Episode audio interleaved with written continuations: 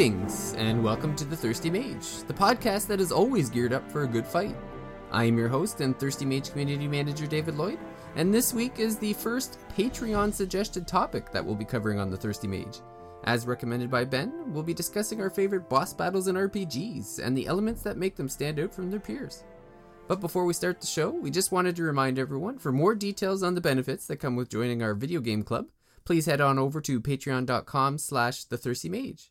But if Patreon just isn't your thing, that's okay. You can also help out the show by leaving a five star review on your podcatcher of choice.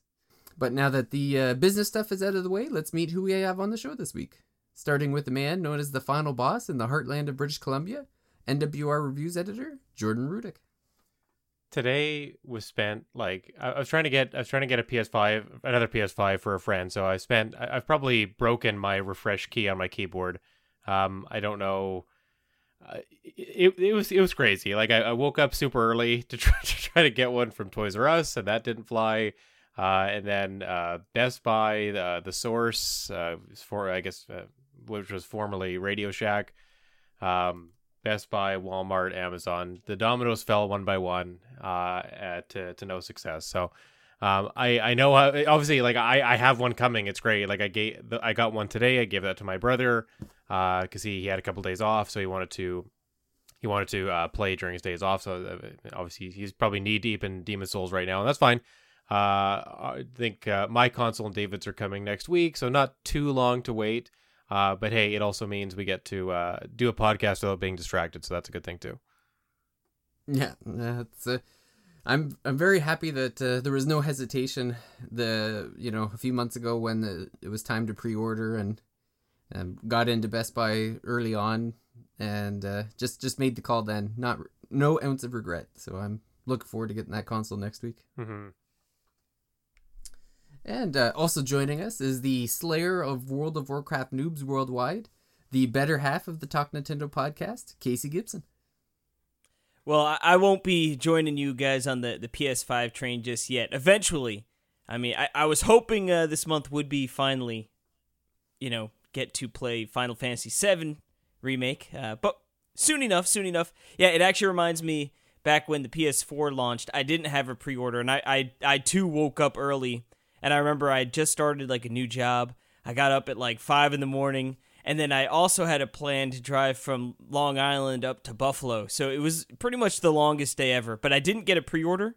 Um, at the store. I ended up getting one at Sam's Club, but I did go to Target and I remember them having a two for like buy two get one free. So I had a bunch of PS4 games, but not the system. But uh, yeah, I mean, who? What else would we want to be doing on the launch, the night of the launch of PS5, than than talking about uh, some non-related RPG bosses?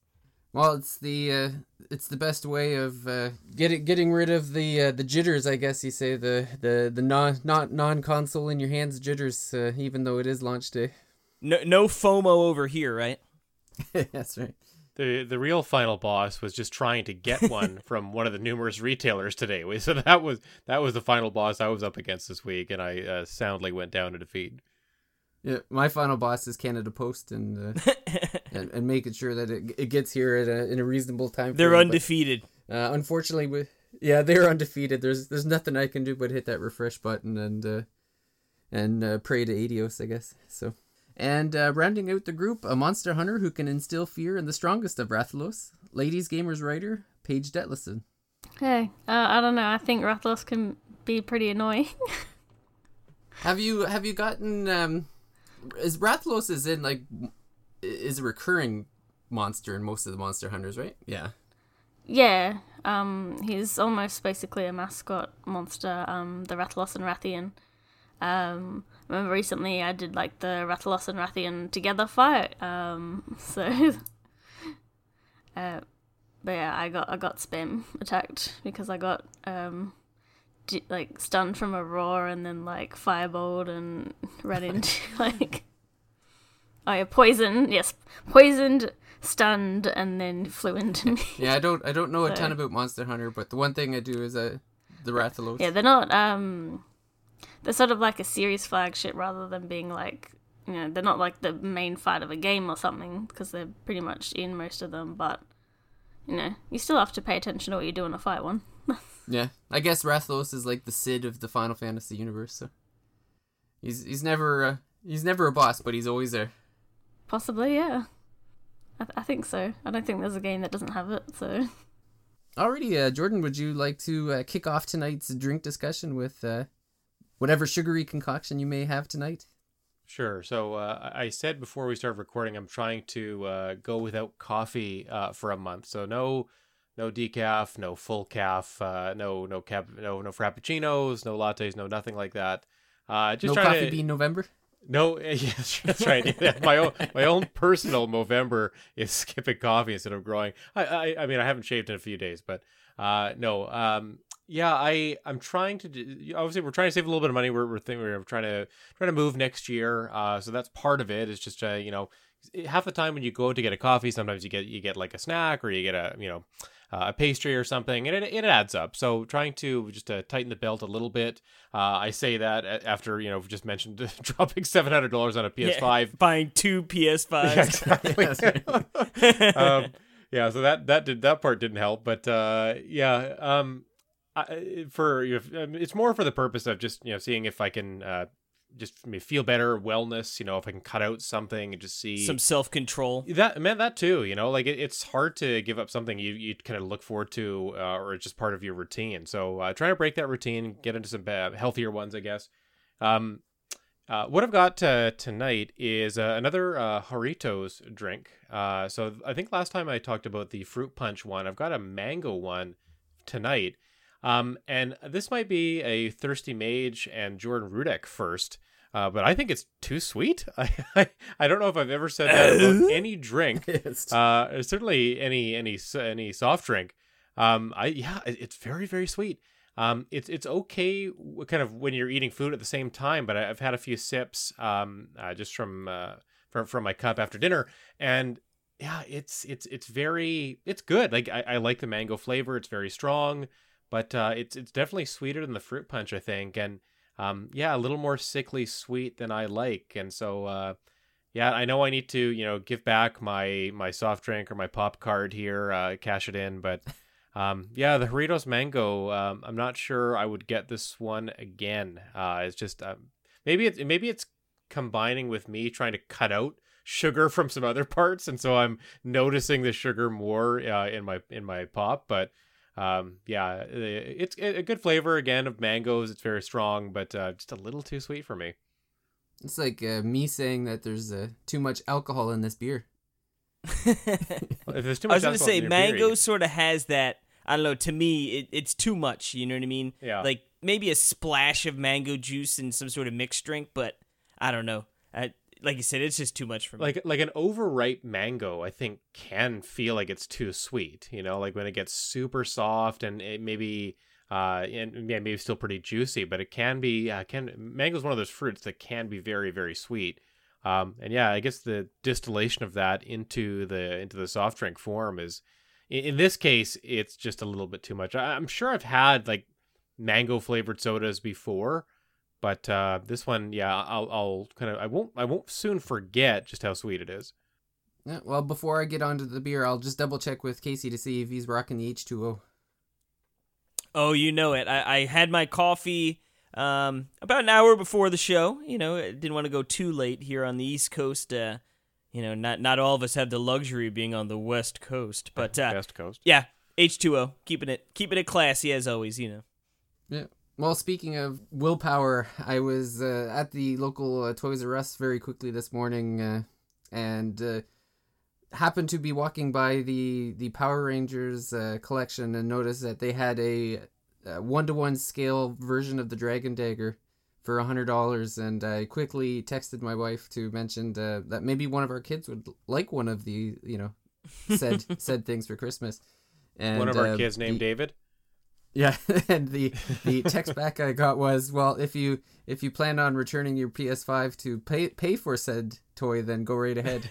So uh, That's I was out of that store pretty quickly, but um, yeah, the beer uh, the beer I have tonight is uh, it's called uh, uh, Revival Revival. It's a it's a I guess a little pun on um, revival and with with ale at the end, and and this one is by uh, Lost Craft. This was uh, this was one of the beers that I had found um, that I, I was planning to talk about. Uh, the, they're kind of like the, the this is a Lagerdale that uh, I found uh, when I my last trip into Ottawa uh, that last month uh, to pick up a few beers, uh, a few specialty beers. But this one is uh, brewed specialty in the style of how they do it in Cologne in Germany. So it was a pretty good Lagerdale, nice smooth taste.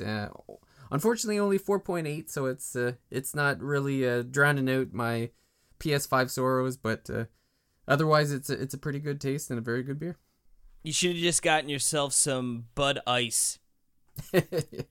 That or, or actually, uh, the Molson Triple X. My friends used to call that the time machine, just because you have a couple of those and you just wake up at another point in time with pretty much no recollection of what happened. So that could be good to pass the time till the PS5 comes.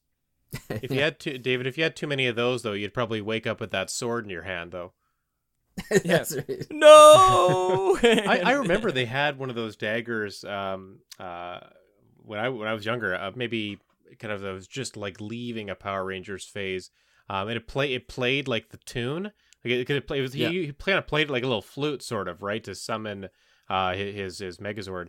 And yeah, we had it certainly wasn't a hundred dollars, maybe twenty or thirty dollars or something like that. But it was pretty cool. I mean, who who didn't like the Green Ranger growing up, right? Like, Well, and this one played the individual notes, so you could actually play the song with cool. the notes yourself. Uh, but then it also did the um, the two different, like the summoning and then the power up for Dragonzord, and then it also had the Power Rangers theme song in it. So it's like it was very tough to walk away from, but uh, not not a not tough enough to to send back my PS5. That's for sure.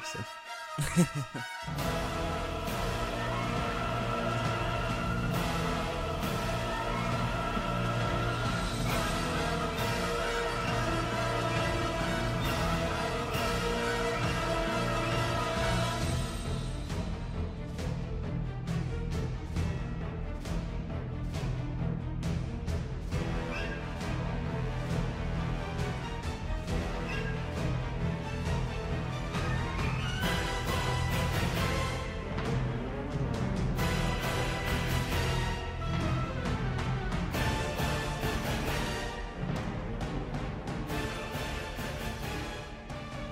But uh, speaking of uh, difficult battles, uh, this week we're talking about the final boss battles and the ones that we uh, remember the most or, or our favorites. Uh, there's this was this was a very tough episode to prepare for. I, I think I bounced around my.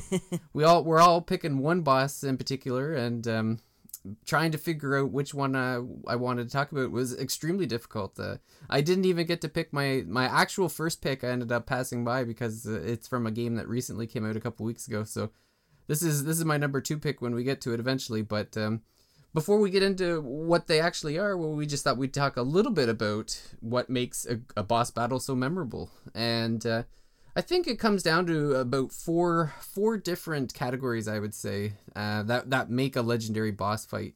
And I think uh, starting off, it's the lead up. It's it's the you know how the game played up, coming to the point of the final battle. Like how how that boss has been uh, developed. Like there's so many huge bosses that we can think of, and like when you think of uh, Kefka from Final Fantasy VI, or like Sephiroth from Final Fantasy VII. Somebody got to throw another a, a non Final Fantasy for me here. Um, Lavos.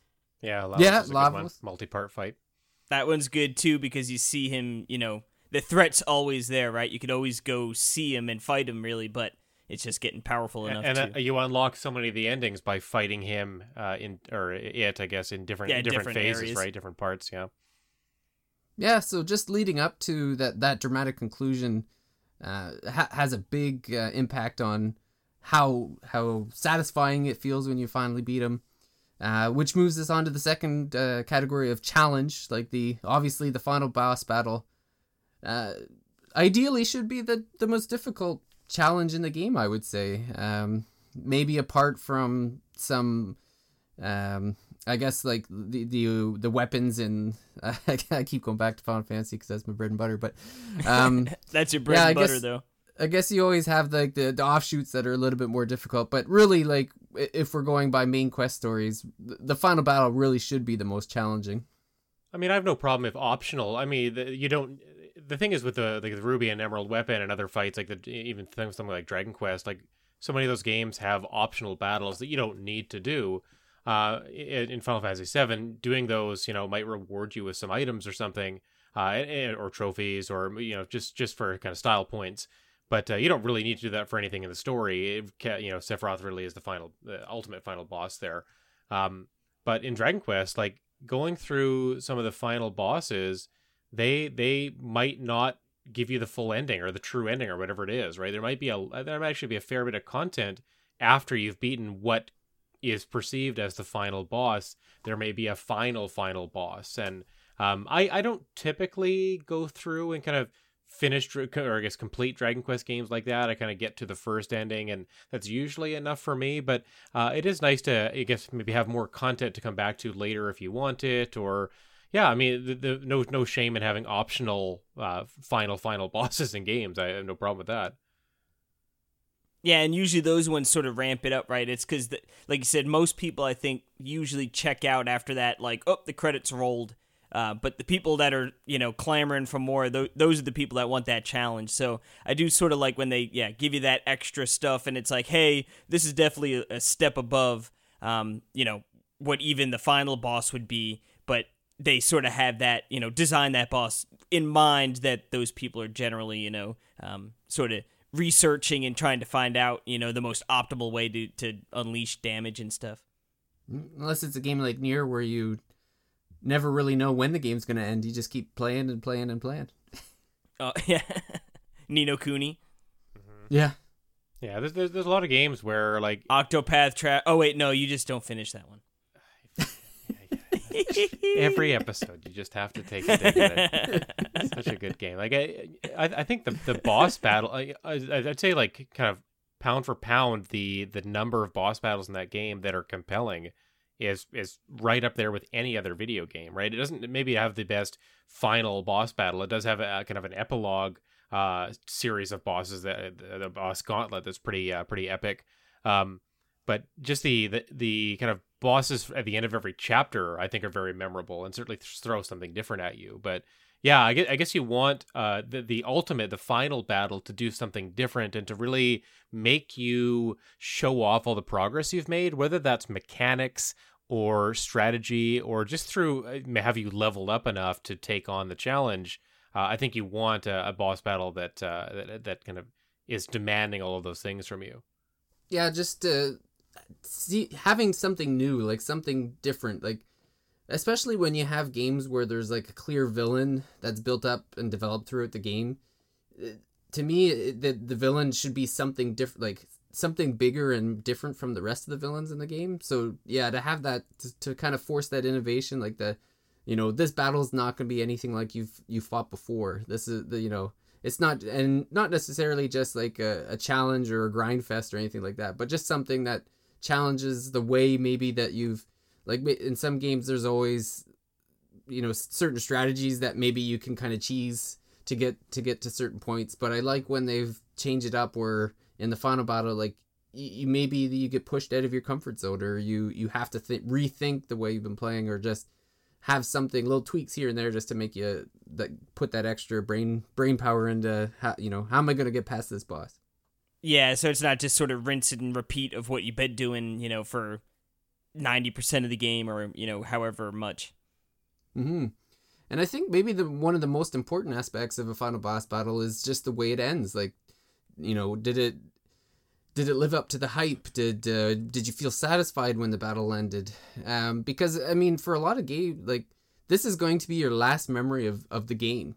So and there there you could have played you know multiple hours and had a whole lot of fun, but if you have a, a boss battle that disappoints, like that's that's your lasting memory of the game was, yeah, I had a lot of fun till I got to the end, and then I just you know felt disappointed or sour or whatever. But yeah, the uh, to me it's uh, to have like it, it's that feeling of, of earning the the victory or earning the W, like whether it's some kind of uh, you know end credits scene where it, it kind of ties everything up or or even if you're in one of those battles i remember one of my um, favorite boss battles is uh, at the end of persona 5 and one of the reasons it sticks out is because it was a it was a bit of a long battle and uh, i only had one character left and i won with the final uh, with the final attack, and it, it just felt like I had earned like it. I just felt it was like this glee just rushed over me when I when I defeated the boss, and then I got to watch uh, the story unfold at the very end, and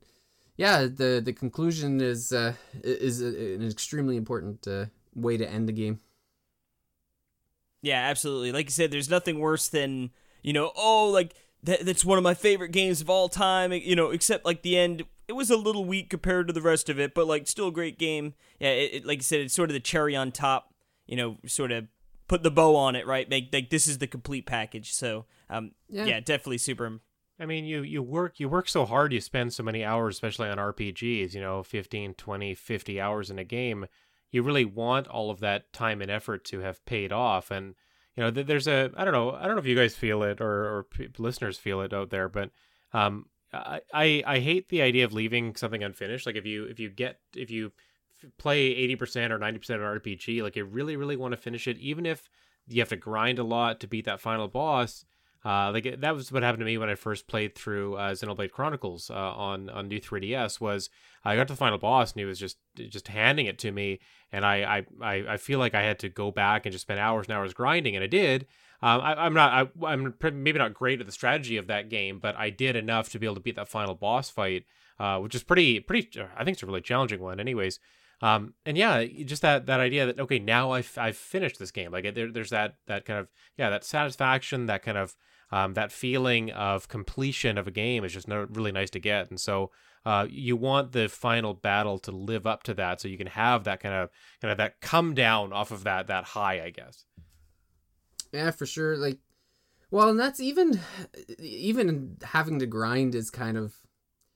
Uh, I, I, I understand because they want to have that challenge in there, but often uh, it, it, can be i find it a bit disappointing if it's like okay i gotta spend a couple hours to to finally get strong enough to beat the boss like it to me it's a, it's a failure in pacing. Yeah bad pacing. Yeah but but i totally agree like it well, it depends. If you if you if you rush if you rush through games like me, it's kind of it's me kind of paying the piper, I guess. Like yeah, I, oh, I, I you do, didn't do side quests. Now you will do hours of grinding. exactly. Yeah. It, I I think I've I've kind of encountered this a lot more. I, I fall into that too. Where I I do like uh, we're gonna talk about I am Setsuna next week, and that this kind of happened with me in that game. I had to go back and fortunately uh, in, fact the game i'm going to talk about uh, for this episode as well has the has a, a feature where you it makes it very easy to grind in that final dungeon that final level. And i really appreciate when games have that. They don't necessarily force you to go all the way back to some really really good grinding spot. They make it so that just before the final boss is actually a good place to level up. So shout out to games who uh, who have that uh, that feature mm-hmm. in them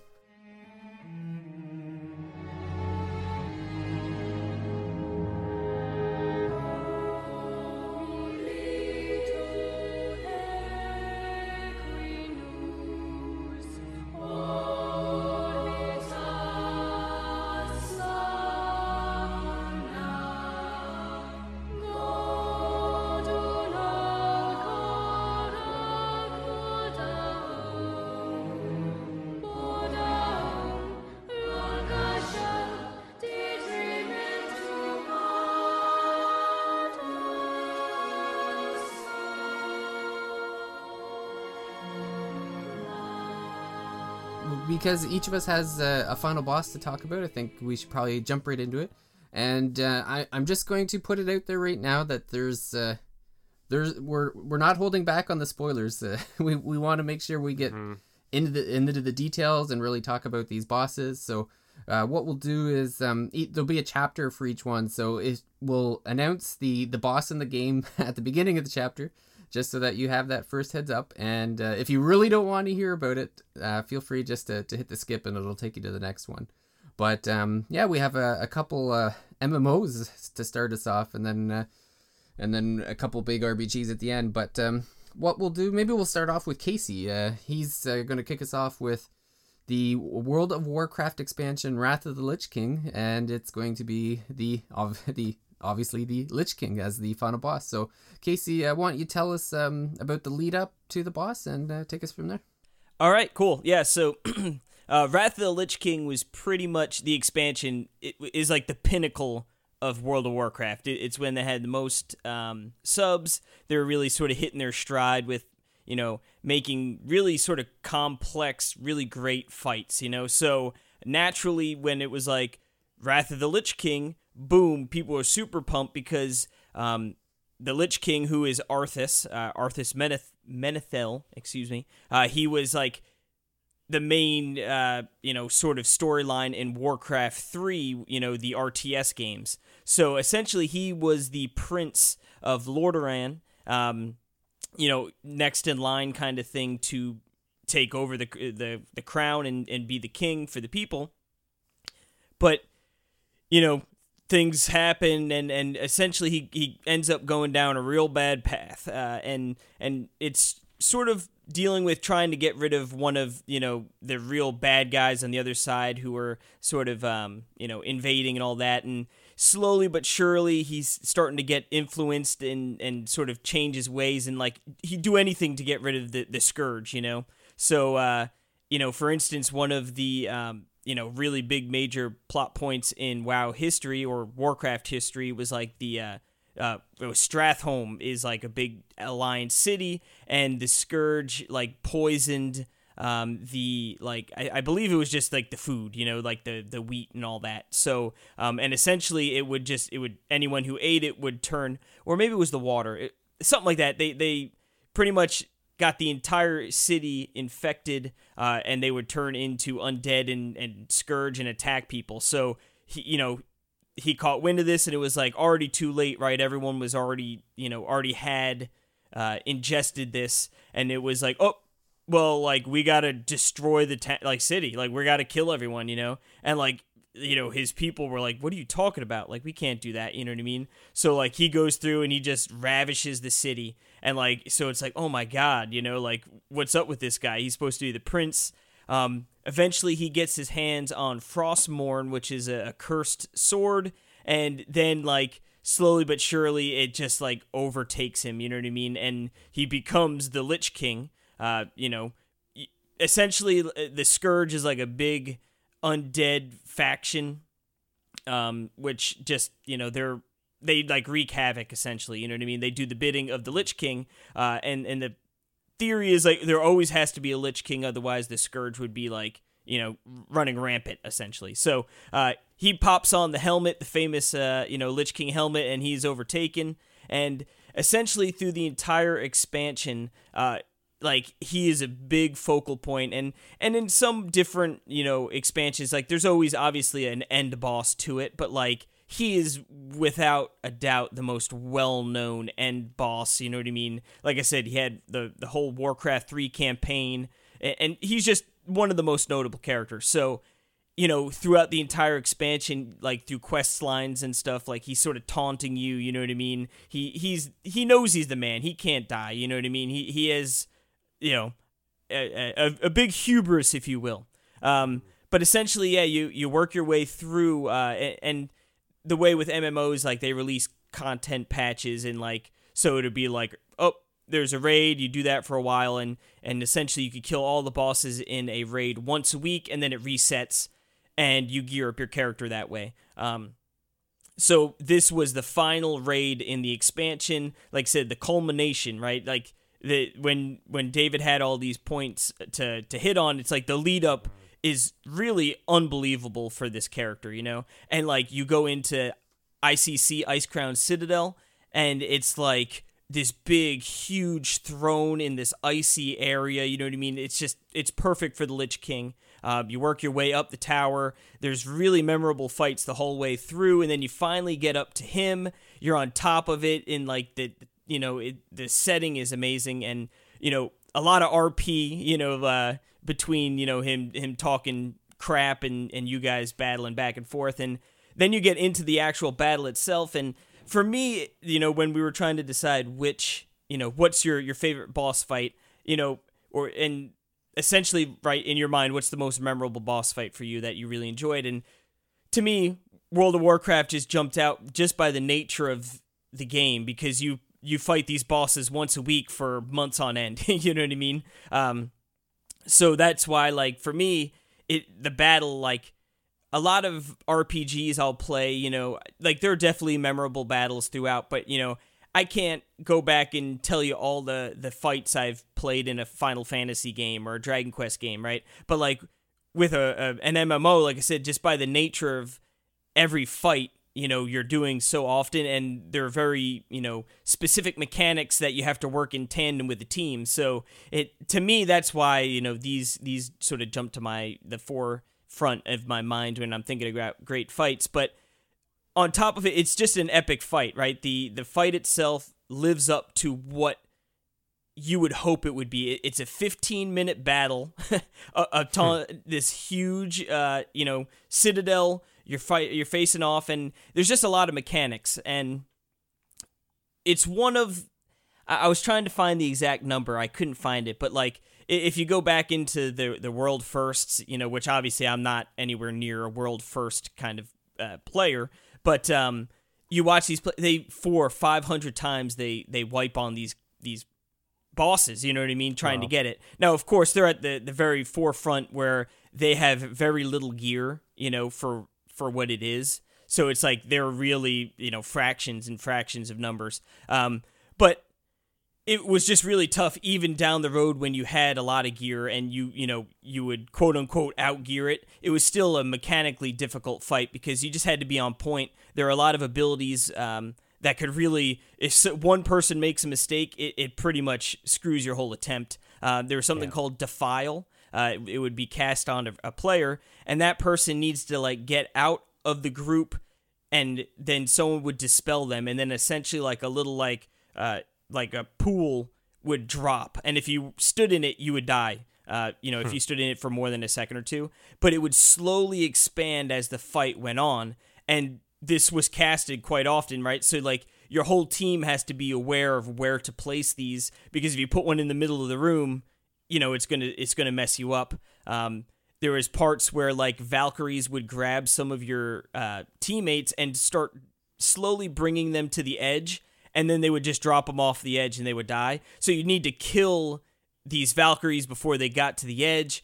But when you get into like the really the the heroic version, it's like they have so much health and it, it just it's like you had to be on point as far as mechanical being smart, but you also had to like really do a lot of damage and a lot of healing and stuff. So it, it just like a really complex, like I said, it was a 15 minute fight. So it's, you know, you need to learn that. So it's one of mm-hmm. those where you're gonna you're gonna play it, you're gonna die a lot, you're gonna you know slowly start to pick up how it works, and eventually when you overcome it, it's you know we've put 20 hours into this boss fight alone and we've overcome it. You know what I mean? Like we're all super stoked. Um, and then just even how the battle itself ends is really cool because it's uh, like I said, you go through like a whole bunch of different phases, uh, which all the mechanics switch up. You finally kill him, right? But then he, he just kills everyone in the raid, like boom, and it just like haha, like I'm like screw you guys, you know, I was just messing yeah. with you, like I'm that powerful. Uh, but then one of the other NPCs like is able to break out of a spell and like he knocks Frostmourne again, which is like a in the WoW history a really iconic sword out of his hand and he resurrects us and then like at this point like you if you hit that point of the fight you've already won but it's part of like the rp right? Like you come back and it's like oh he's got 10% left just nuke him and he doesn't do any damage but like it's just like a hype moment right? Because it's like everyone's just pumping in all this damage you finally kill him uh and then yeah again like the end is like sort of an rp between him and some other characters and then how i mentioned before uh how there always must be a lich king like you've killed Arthas the Lich King. There's no more. And then one of the guys, uh, uh, Bolvar, Bolvar, he's like, I'll be, you know what I mean? Like, I got this. You know what I mean? Like, don't tell anyone that I took this. Like, because again, like people would be like, well, why'd you put that on? You know, like the helmet yeah. is sort of signifies like who is the Lich King. You know, so.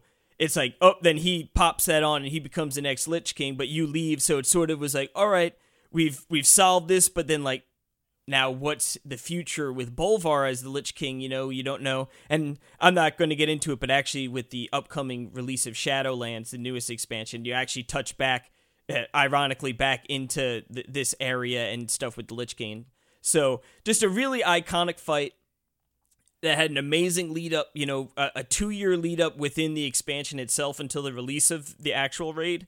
but also all of the history with Warcraft 3.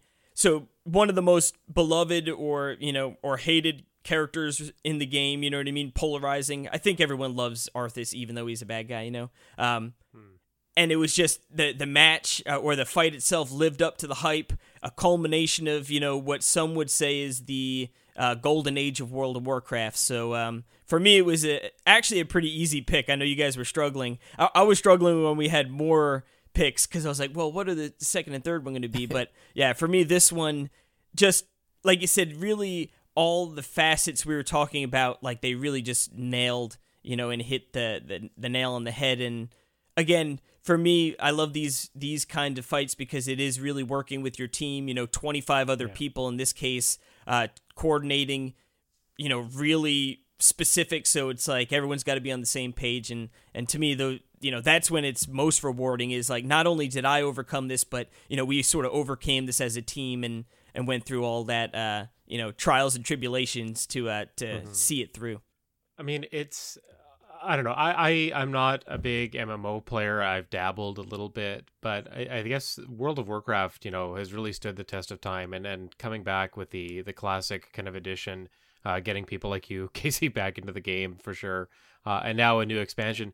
There's there's something really special about a living game that it, it's it's so it's like a story told over years and years rather than just like one 60 70 dollar game that you pick up you finish it's a self-contained story there might be a little bit of dlc but nothing on the scale of what world of warcraft has done right it really is uh, an impressive and kind of like groundbreaking specimen i guess, I guess. like I, I I know final fantasy 4 is doing some of that and maybe other maybe other mmos are as well um just it just maybe isn't as you know uh, discussed or it's only, in certain circles that i'm not a part of. But yeah you know it's just uh, from an out, from an outsider's perspective or for me kind of looking in on all of this and hearing you talk about it with kind of such passion and such like enthusiasm like it uh, it's i really i really wish i had the opportunity when i was younger to get into these games more and you know and form raiding parties and go through you know at least the first, the base game and some of the first expansions like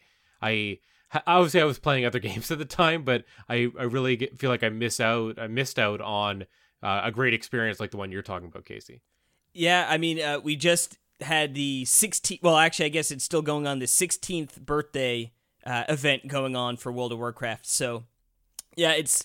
I don't think any game has ever lasted that long. Um, No. With constant updates, you know what I mean. You get the new expansions, and and yeah, it's you know, like I said, as much as I mean, like I said, the Lich King battle like fight really they it, beautiful you know what i mean? Like from all of that aspect. But again like to me it, it really is like the, the meeting the people and and befriending these people and going quote unquote going to war with them you know a couple nights a week. Um i mean with uh with the shadowlands releasing i'm actually uh we're meeting up and we're going to be playing with friends I was playing back in Wrath of the Lich King, which was, you know, like 10 years ago. So it's like, hmm. it's funny, like we're getting the old gang back together to, to be, you know, trying out the new game. And, and it's just funny that, you know, I don't talk to some of these people for years on end, but it's like, hey, you know, let's, you know, play some Warcraft. And then we get in there and, and it's like nothing changed, you know, like we're, we're Yeah. just still shooting and having a good time. So, uh, yeah, that that's definitely a huge aspect to the MMO too. That you know um, is a lot different than you know, especially uh, the single player RPGs, which I love too, but just just a drastically different experience. Uh, like you're very saying. very much so yeah yeah being able to share these experiences with other people obviously it's huge like it's, it's great like we have a podcast we can talk about these games but actually living through those experiences together and then uh, you being able to connect with those people again is really cool too Yeah, I was just thinking that like the un- the uniqueness of MMO bosses being that it's a team victory as opposed to like a single player RPG where it's like a personal victory. Like there's there's certainly a, a more emotional aspect to it when you have, uh, especially with friends. Like I guess that's the other thing too is like with them you have people that you you play with it's not like you just got dropped in with a bunch of randos and and beat the the boss like this is you know a bunch of friends coming together working together um i'm assuming you're probably on like voice chat and stuff where you're like you know you do this i do this you know that that would be uh, yeah. Oh yeah. uni- yeah. unique You're experience. Uh, it's dis. uh, You, you use Discord now, but back in the day, you used to something called Vent Ventrilo uh, was like a, Yeah, I remember. a talking system. Yeah, no, I mean that's the thing too. Uh, you just you can't really just go into these fights not knowing what the fight is and like expect to go well, you know? Because again, if you do that in a single player game, well, you know, you just restart and I I've learned now, but you know, you're sort of hampering the experience of a, a group of other people, you know, if you don't really know what you're doing and, you know, yeah, you go and they're like, "Well, I don't know." Um, you know, some fights you can get away with not really knowing what's up and having someone tell you but when you really start getting into like the the upper tier of you know the content you know you, you really have to do your research beforehand and it's funny in the beginning um and and sorry i know we're going long here on, on warcraft but in the beginning they used to really like uh, they wouldn't tell you what the boss did. Like you really just have to go in there and slam your head against it uh, and figure it out. Now for for most people you could go on youtube or whatever because like the you know the people who are doing beta or you know who are you know pushing that world first they sort of like they figure it out for you and then you can sort of find out through them. But now they've done a better job of like there's like an in-game journal that tells you like this this boss right here these are his abilities and and this is what will happen and then like you can formulate how to react to that depending on what your character class is and like sort of what your teammates uh composition is as well. So um but yeah it, it's definitely different than like a normal rpg kind of thing and like i said to me I- have a hard time remembering RPGs that I've played just a few years ago, so that's why to me like the boss battle like it's just you do these so often, you know what I mean? Like once a week you're in there hammering these bosses away. So to me that's why they, you know, uh, sort of stick out more than than most.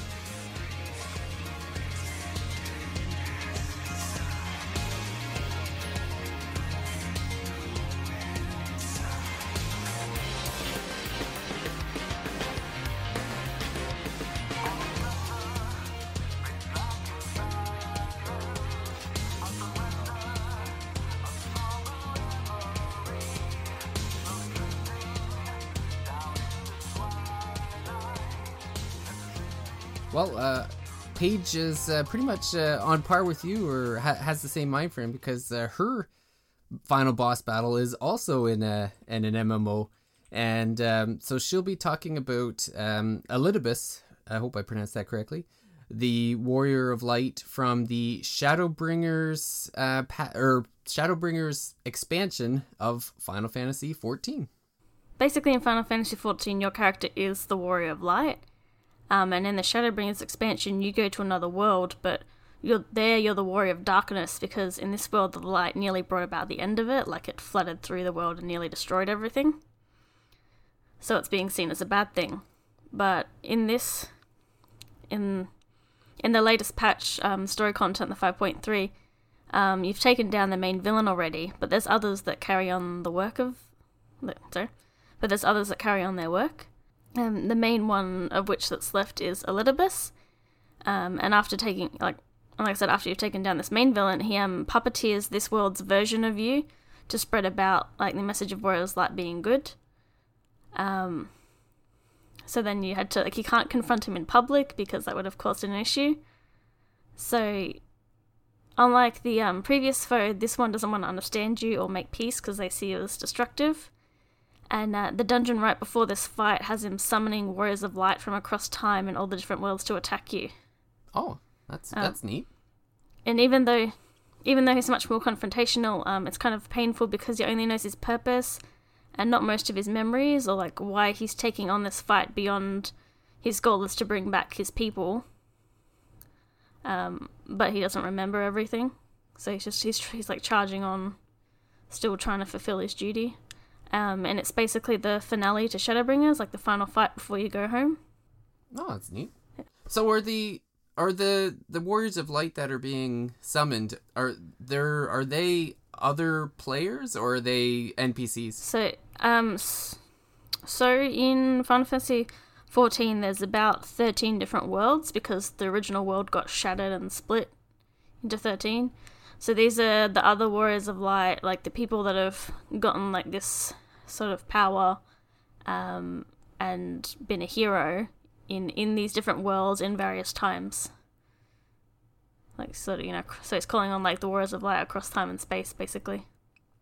And so once you get into the fight with him directly, like in the previous dungeon, he calls the other Warriors of Light, but then uses their power to turn into the Warrior of Light incarnate, as in like his design is from the original Final Fantasy with the like the helmet with the horns and everything. Okay. Um, but because of something your previous foe made for you, you're able to call your own warriors to help you. Because you, in a trial, you have about you're in a party of eight, but not very often does the game actually consider the other players part of the story. There's only a few times where they'll actually acknowledge that you had adventurers with you and not just it was you doing the whole thing. Hmm And yeah, so in Final Fantasy XIV, the trials are basically boss fights because instead of going through a dungeon, the whole thing is just the fight. Um, this one introduced some new mechanics, such as there was a pause or a play marker, and you needed to follow, you know, whether pause or to keep moving to avoid severe damage or being frozen stuck. Then, about halfway through the fight, you're all strapped in chains and transported to the realm the Ascians go between, which are the main foes of this game. Um, which is actually an active time maneuver, so you basically have to spam your buttons to break free, and everyone has to get it right. Um, actually, when the first time I did it, we kept failing a few times, and so we had to like coax out the person to ask, you know, which one of you is messing it up, because they were trying to use their chat keyboard, but they're playing on PlayStation Four, and it um, so it wasn't actually working. Oh jeez. Because I know one issue with it can be like if you actually type in the chat thing and then it ruins it, you gotta click like click out because it was a re- it was actually probably um, normally it's not too hard to, but like this one, people actually like oh they had to really fastly mash bu- buttons to get out of it. Um, so yeah, we sort of had to like encourage someone that they weren't in trouble. We just needed to fix the problem. But you know, after a few wiping attempts, you do manage to break free again thanks to your crystal and a vision of an old friend appears and they summon you back into the fight. So they sort of save you. Oh. And they don't show that person's looks, um, but they do a couple of emotes that are fairly unique to them, so you know who they are, and it's pretty emotional. Um, and as a tank, the limit break mechanic is something I pretty much never use or know what it does. Um, it's actually something you have to put onto your hotbar, and I didn't have it on my hotbar until this fight and I'm pretty sure this might be the first like main story fight where the tank needs to use theirs to shield everyone, because it, I, I assume the tank, because I think the um, limit busters are class based, so just um so the tank actually needs to use theirs to shield everyone because the war. Because the yeah the warrior of light uh, in this casts a limit break four, which I'm pretty sure is something normal players don't have. They just sort of cast this massive full on attack that the only way to not die to is for the tank to use their limit break. And yeah, overall the fight's pretty cool because he's using all the different abilities from other classes, and I think it's sort of based on who's in the party as well. I'm not entirely sure on that one. But yeah, I'd see him using some abilities, and I'm like, wait, he's using my thing, like, because it's not, it's not unusual. Like you're usually finding a character. If you're finding a, a person, they'll be like that sort of class and have some of those abilities but it was just because I think they actually switch between different classes, being like the War of Light incarnate with all the different people's power. Um, and there are hard versions of Trials. I just didn't do this one, and I have to re-download it on this new computer to try that one out. Um, the song isn't my favorite out of like Shadowbringers, but it's pretty good. Yeah, so it has um has a few different mechanics and even in between during the fight there's some emotional moments that I mentioned. Oh, um, how how? I was just gonna ask uh, quickly. Um, how how long do do you kind of recall how long the final battle was uh, roughly? Um, not sure taking into account cutscenes, but I say it's under an hour. Um, it just it just it took us longer the first time I did it because we had to redo them that like half the fight again because of the wipe. Oh, okay. Um, And you said there was after that um, there's like a checkpoint. s- seven other people with you, right? Yeah, There- so you know, I think trials eight people. I'm gonna double check that one. okay, that's right. Yeah, so m- like early on, you might have like some four player trials, but most of them are like eight. So two tanks, two healers, and four DPS. Ah, okay. Yeah, that makes sense. Yeah. So then, after the fight is over, after you've beaten him, you're actually fighting on top of the crystal tower. Um, and when you're on the way there, your friend was held back a bit, but he catches up to you and remove like helps to remove Elidibus's power. So he sort of, like the war of Light sort of imagery around him, like sort of sheds off, and he's sort of like his true. His, you, you see him as his true self. Um, and in that moment, he actually regains some of his former memory. Um, and one of the um, one of the more good quotes from that is that he says, in re- reference to his like old friends that have that are long gone, he says, "The rains have ceased, and we have been graced with another beautiful day, but you are not here to see it." And he says that before he basically dies. It's a bit complicated with those guys because they're sort of they're like basically just their souls hopping, but like they figured out a way. Um, I think towards the end of the main scenario, how to like trap them to stop them from. Yeah, so I'm pretty sure he dies. it's just that it's like it's more complicated with them. He's gone anyway. Um, Yeah, he's gone. We're not, we don't have to fight him again. That's that's it. Yeah. Um, and yeah, your friend um, that caught up with you seems to be unable to move because he's become one with the crystal tower after using it for so long. It's starting to just rapidly take over him. But um, that scene finishes with him asking you to promise to take him on your next adventure, Okay, that's pretty neat. and that's that's as much as I can spoil now. yeah, that's a problem. Does the uh, I've I've always been curious. Does the game end like, or or do you just continue like continue playing? Like, Um, so there's a few more quests to finish, like that patch for the main scenario there, okay, and then and then basically, as far as the main story quest is concerned, you know, t- like you might, there might be a week between that and the next quest, whereas we might have to wait like three or six months for the next bit of story.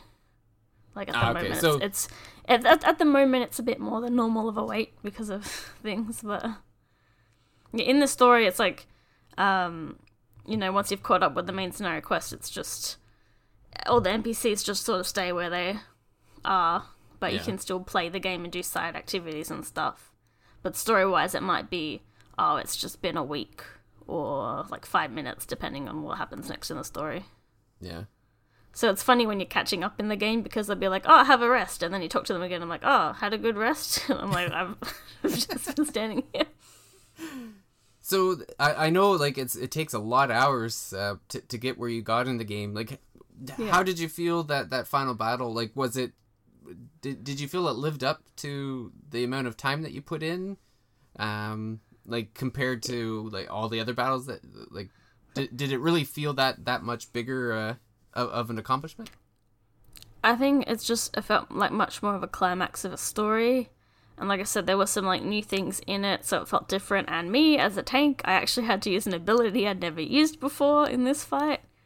Um, so yeah, it's more of the fight. It's more to do with like its place in the story and it cl- basically closing up the story of Shadowbringers, which is like I think the best part of Final Fantasy XIV in terms of the narrative mm-hmm. That's that's yeah, like neat. there are lots of there are like lots of because there's so many trials in this game. There are a lot, lot of fun fights with neat mechanics. I just feel like this, you know, this is a really good one to finish off that chapter of the game with. Yeah, it's good. Like it's it's always nice when they um have like it seems like the, the ending has a lot of the hallmarks of a great RPG ending. Like like you said, you had you had the uh, new move that you got to do, and and the Yeah. kind of sewing together the story uh, is great. Um, it's Um, it's uh, going to be a hard expansion to live up to for the next one. Yeah, I was just thinking that, like, especially with something like Final Fantasy XIV with an MMO, it, you always wonder, like, what kind of big battle you'll have at the end of like Yeah. those quests, the main quests of the stories, just because they they want you to keep playing. essentially, like they don't want it to be like a Oh. finale. They There, want you. there is some stuff back going on at the home world, but I still feel like in terms of the the story in Shadowbringers, it'll be pretty hard to live up to. Yeah. Well, especially if the the main like if that ending kind of tied together like the stories from like the original Final Fantasy, it it seems like uh Yeah, like where do yeah, they go from it, here? it's not know? that the um it is in its own canon, but you know there are lots of stuff from all the different Final Fantasy games in it. Um, Mm-hmm. and like there's even on the main world, um, there is like Ivalice was a past civilization. It's just not.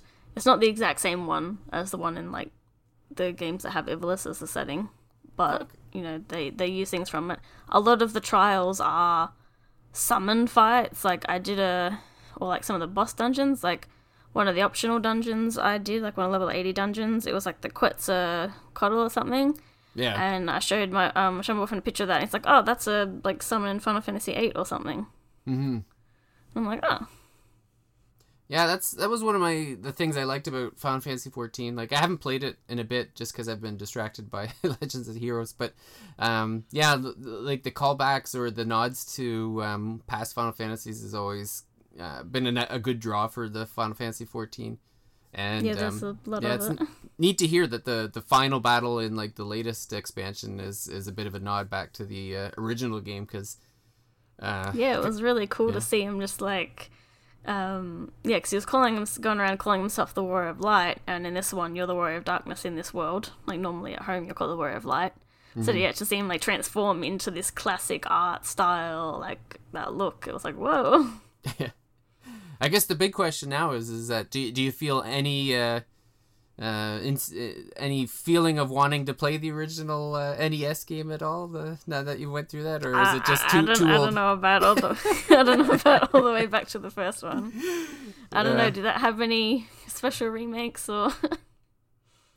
Yeah, yeah, well, it's it's yeah, it's been uh, I it's been on a, a lot of different systems. Um, I'm trying to think. I think the biggest remake probably would have been the PlayStation version, but I don't know. Uh, I mean, it still looks kind of old though, so it's it's it's not going to be everyone's cup of tea, I guess. But um, yeah, it's it's pretty neat. I like there, there, there's not a huge It- story per se in it though. Like there is a story, but it's not as it's obviously not as developed as the other ones. So uh, It does remind me of another Final Fantasy game I need to play. Um, World of Final Fantasy, because again, that's just f- full of like stuff from other Final Fantasy games. Yeah, Like I, you I even that. you even uh, get some characters from games as summons. so Yeah, instead of summoning, because you in the mechanic of that's like you have monsters with you. So instead of summoning monsters, you're summoning people. yeah, and that's on Switch, right? Didn't that come? That came out for yeah, Switch. they it? um yeah the World of Fantasy Maximus that has some extra content and all the DLC with it. That's on Switch now. Yeah, I remember seeing that come out and thinking about getting it, but never did. And it was fun. I actually was um, moving some stuff around for my to make room for the PlayStation Five, and I came across my uh, PSP collection and realized that I had um, Dissidia Final Fantasy Oh on yeah. PSP, and that I, I ended up getting it for my brother, but I haven't played it yet. so that's another one where it's kind of like a a bunch of people together. I think so. It's Yeah, um, I think in the latest Dissidia, um, Y'shtola from Final Fantasy XIV is in it. Oh, okay. Yeah, that's pretty neat. I'll have to.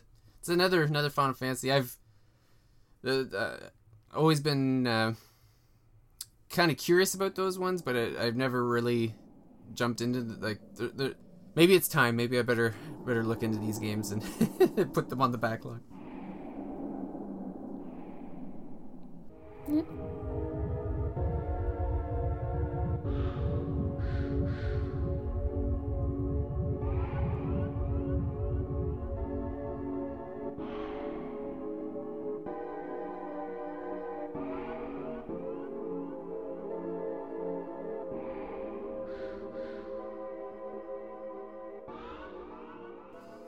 All right, Jordan. That's uh, we've had two MMOs in a row. So uh, now uh, we're gonna we're gonna get into the single player RPGs for the last two. So um, Jordan's gonna be taking us with uh, Giygas from Earthbound.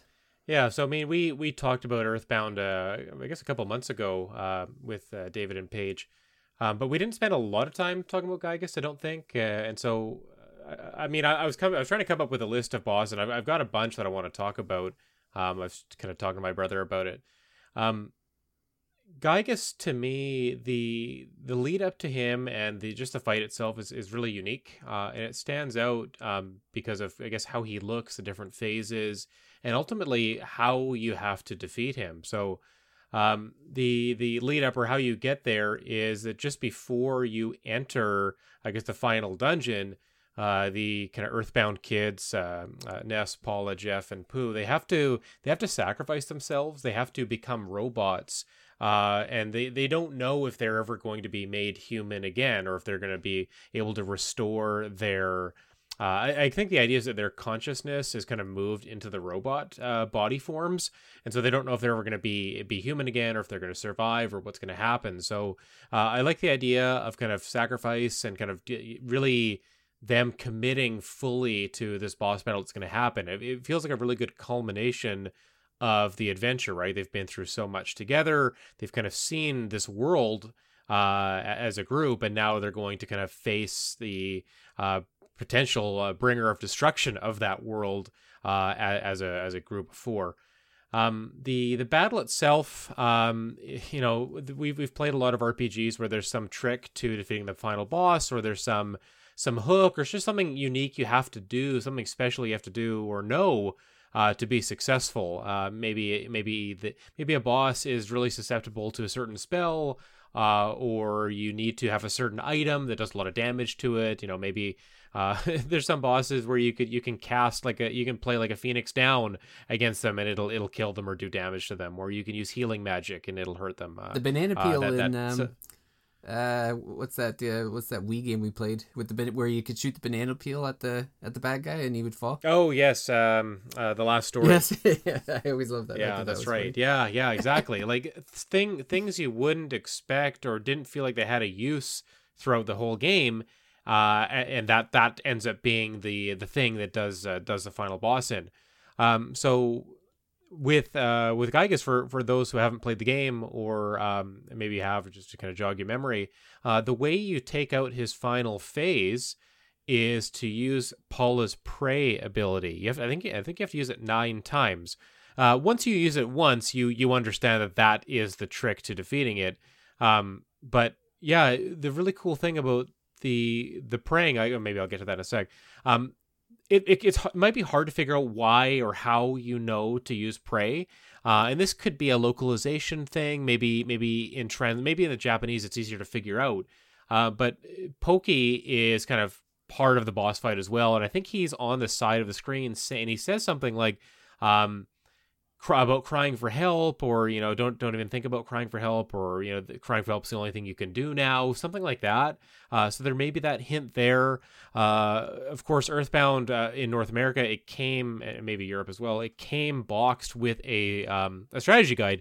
And the strategy guide actually tells you flat out to beat Giygas you need to use uh, pray nine times. So uh, maybe the idea was that um, but uh, maybe maybe in the strategy guide they, they knew that the localization wasn't going to give it away or something like that, and so uh, they they just kind of flat out tell you what you have to do.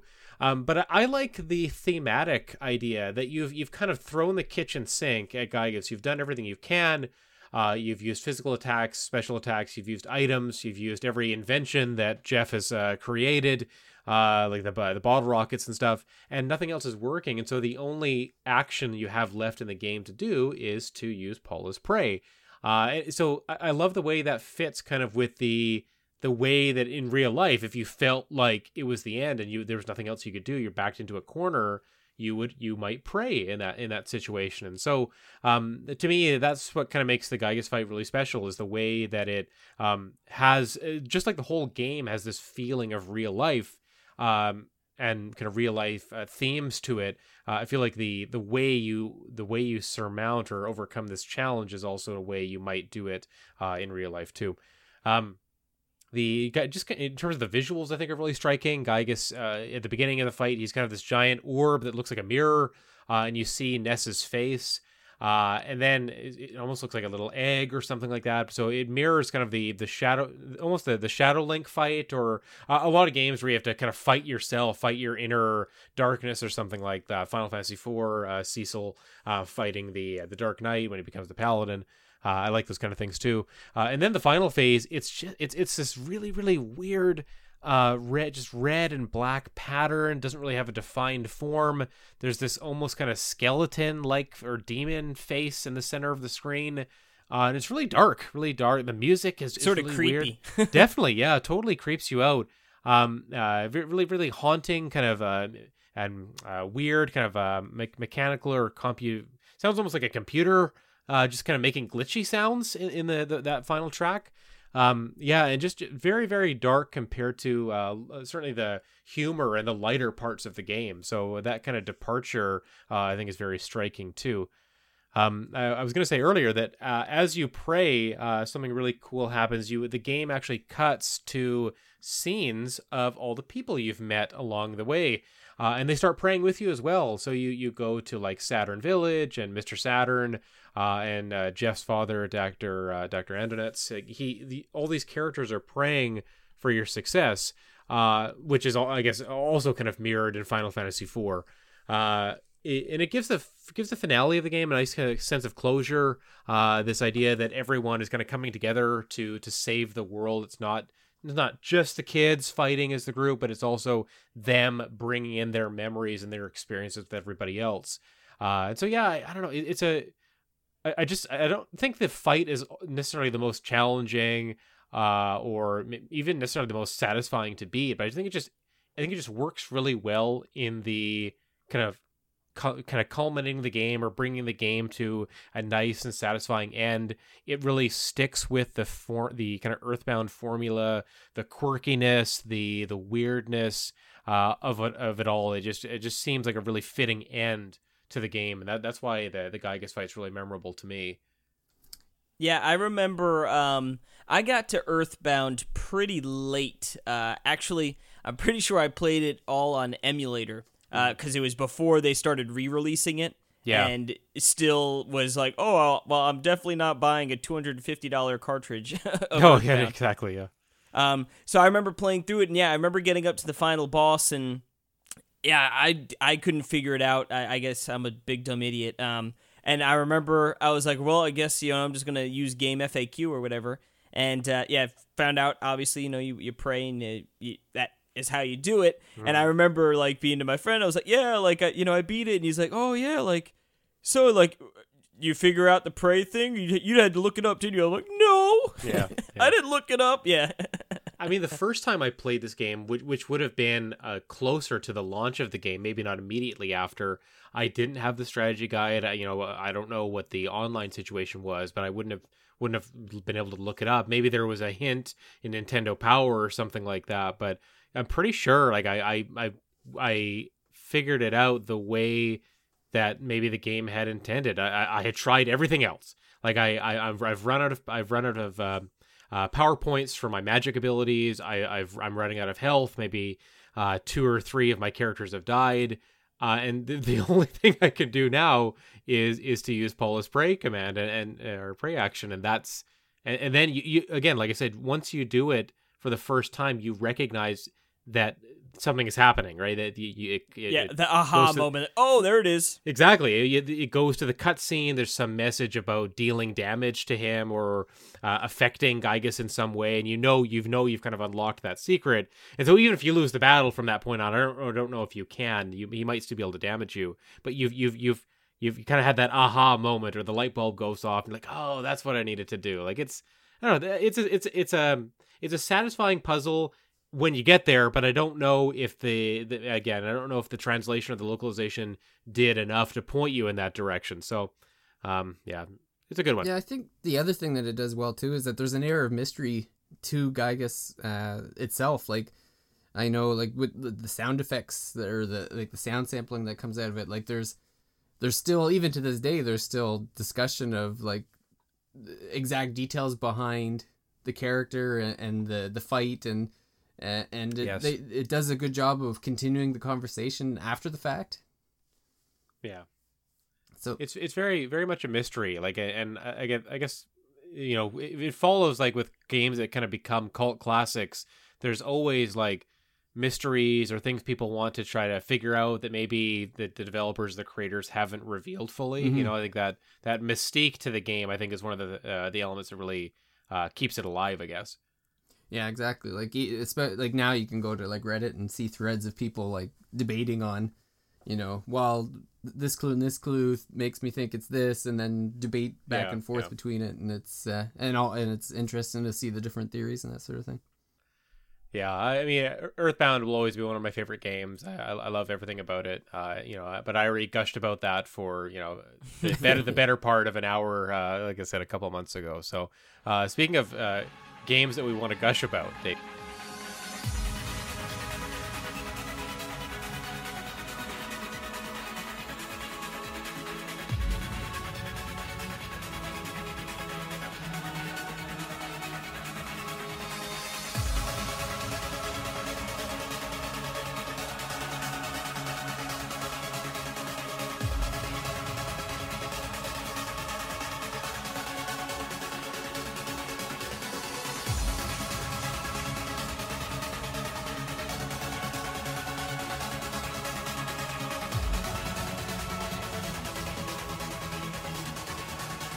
Exactly. Well, What do you got? Uh, what do you What do you got? the, the legend. Well, he can't gush about the one he wants to gush about, No. but he's got another close second. Yeah, exactly. Legend of Heroes has pretty much taken over my life the past few months, and um, this is a, a, a franchise that I'm just head over heels for. And yeah, I really wanted to do Trails of Cold Steel 4 because I think the ending to that might be the best, one of the best that I've ever played. But because it's only come out in the last two weeks, I am instead going to go with Trails of Cold Steel 3, um, the fight with. Um, it's actually not even. Uh, I had written down uh, Giliath Osborne because he's the main villain of the Trails of Cold Steel, but the actual final boss of this game is the Black Holy Beast, the nameless one. Um, so just uh, for a bit of a lead up, so like the the Trails of Cold Steel is uh, it's a long. This is a, a four part series, and uh, this one is the third part of that. And so the the kind of the bit of the lead up towards it is that um, it's so much to talk about. I guess I'll try to focus more on the third one, but essentially there there was an old class 7 that started in the first two games which featured uh, Rean Schwarzer, the, the the main hero or the main protagonist of of this uh, particular series in the franchise. And in the third one, uh, Rean actually has graduated from the Thor's Military Academy and is now uh, a professor or a instructor himself in the branch campus of Thor's. And there's uh, they have the new class seven now, so he's actually teaching his own students. And um, the, the ongoing thing is as that they're the the villains leading up to this point are the are the Society of Ouroboros. So they're conducting experiments uh, throughout the empire, causing mischief and that sort of thing. And so Rean and his class are kind of going around Erebonia trying to uh, stop whatever the the bad stuff that's going on. Um, at the same time, the um, Erebonia is uh, inching closer and closer to war with uh, Calvard, the republic that's uh, on their border, and uh, Gil- uh, Osborne is the um, the chancellor uh, of the empire, and so there's this like kind of three way battle between the Giliath, who is like the leader of the Iron Bloods, this this small group of people, and uh, Ouroboros and Thor's basically, and uh, by the end of Trails of Cold Steel 3, the Giliath has uh, joined forces with Ouroboros to uh, bring about uh, what it's it's called the Great Twilight. So it's basically an event that's kind of like an apocalypse for uh, Erebonia. It's basically meant to, to signify the end of Erebonia, and for whatever reason, um, the Ouroboros and uh, Giliath Osborne want to bring this about. And so class 7 obviously a bunch of heroes, good guys, they do not want this to happen. So the the game uh, probably about 40 50 hours I guess um, depending on how many of the side quests you do, but by the time you get to the end, the the old class 7 has uh, united with the new class 7 and um, they are rushing to the Gra- Gral of Erebos. Uh, this is where the the final boss is, is sleeping. Is basically they found where this this holy beast is, the nameless one, and um, the the whole point is that the by killing the the nameless one, it will uh, unleash the great twilight upon Erebonia. So so that's kind of the lead up, I guess, uh, as much as I can. There's tons of details, but that's that's leading up to it. And the final battle is um is a series of floors. So when you get to the Gral, there's five floors on a, and on each floor there's a group of villains waiting to uh, at least slow down or stop the the group of heroes. So when you get to the first group, there's uh, basically I think about three or four on each floor. And what happens is is um, certain characters from your group break apart and take on these these um, villains, and then the rest of the group continues on while they're fighting.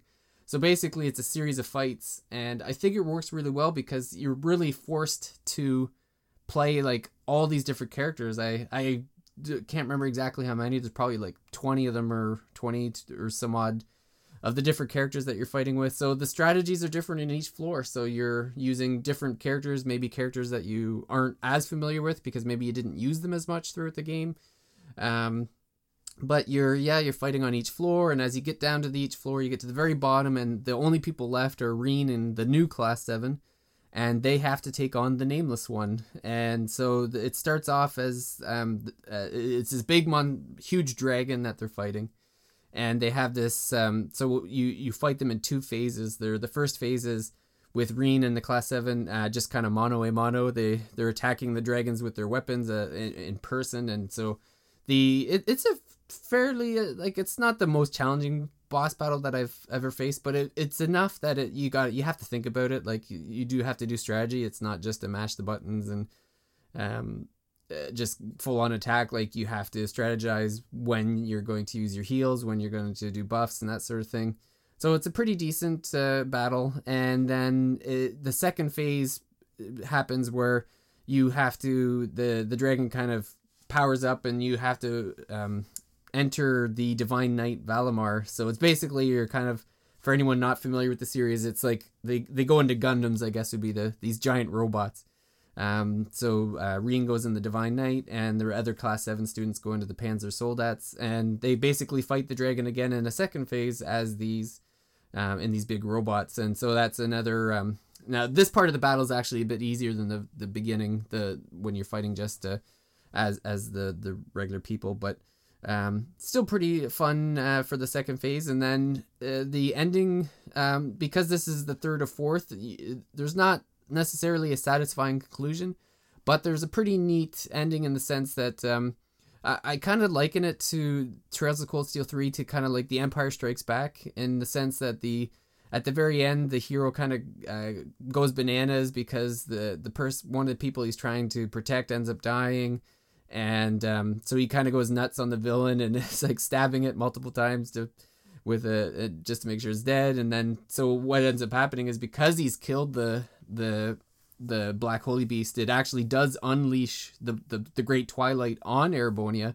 and so you see this wave of darkness um, spread out across the empire and you you see a bit of the aftermath of uh, where it's kind of riling people up, and and you could see that uh, the bad guys have won. It's basically like kind of the way the, the Empire Strikes Back uh, ends is that the bad guys kind of have the upper hand, the heroes in a bad way, and then the the game kind of kind of cut cuts out from then because it's. Uh, it's yes, leading yes. into the fourth to one. be continued. To be continued. But yeah, it's it's very much that kind of like, you know, things things look as bad as they could. So it's the the conclusion in some sense leaves you, you know, you get a bit of a satisfying with more questions. Yeah, it's it's like it leaves you prepared like you want to play the fourth one right away because you're like I need to know what happens like it's it's it's it just captures like your attention like you just you you want to play you want to find out what happens to Rean um so I think it just succeeds in in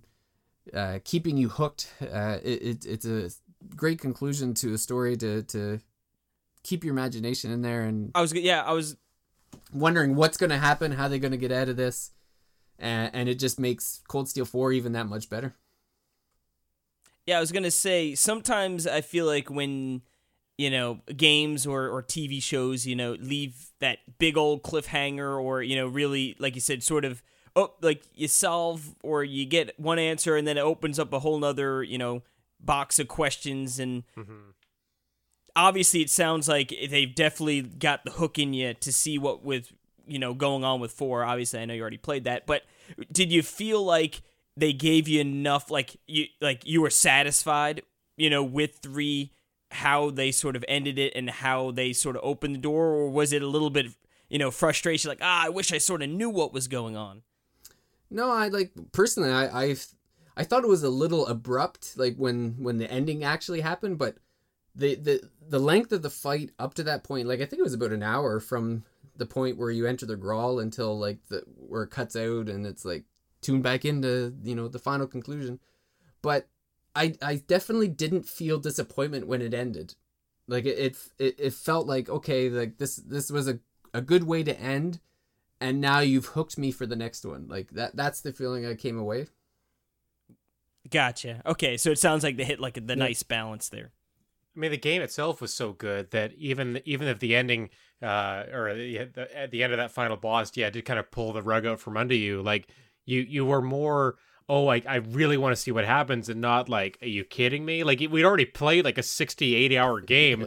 Like you, you don't really mind like i don't know the game just ending there i suppose. Like I, I i wasn't i certainly wasn't disappointed by it. I was more like I, I was i was you know kudos to them for like doing so kind of doing something like that right? Like i think it's hard for game games always want to have like a, a defin a definite kind of solid ending and the the ones that don't sometimes get criticized for that but i think they they do they, they have been setting up stuff like this throughout the story and throughout the trilogy and even in some of the other games as well so uh, there was no kind of love lost between between me and that ending either. Yeah well yeah it's not nothing new for the franchise itself like it, they've been doing it for a while. Yeah. It, it kind of it reminds me of the Final Fantasy VII remake ending where um, they they tacked on an additional ending because they weren't 100% sure that there was going to be like more games to follow up. Like you know remake is is obviously just midgar like you you're playing final fantasy 7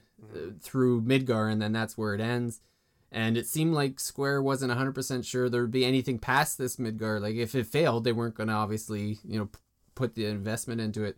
So they kind of added this ending to it to make it f- so that if they didn't do any more, if it did fail, then at least the people that played um, would, would feel a sense of, uh, I don't know, completion, I guess, or I don't know, like, the, the, I guess they did. They wanted to make sure that you had this fight with Sephiroth if this was the kind of a one and done thing and and to me that kind of felt tacked in like especially since it's based on a previous game like so the i thought the boss battle fight in final fantasy 7 remake was amazing but the it just seemed odd the the way that it was set up uh, to to have like a conclusion to the end even though it's not really conclusion this is supposed to be part 1 of you know 2 or 3 but um Mhm. yeah with with Yeah, you felt like they're almost pressured into it. yeah, exactly. Like, uh, you know, we people are gonna be upset if there isn't an ending or something where it's like tr- with Trails of Cold Steel, like they give you this, you know, here is an ending, but it's definitely not the real ending,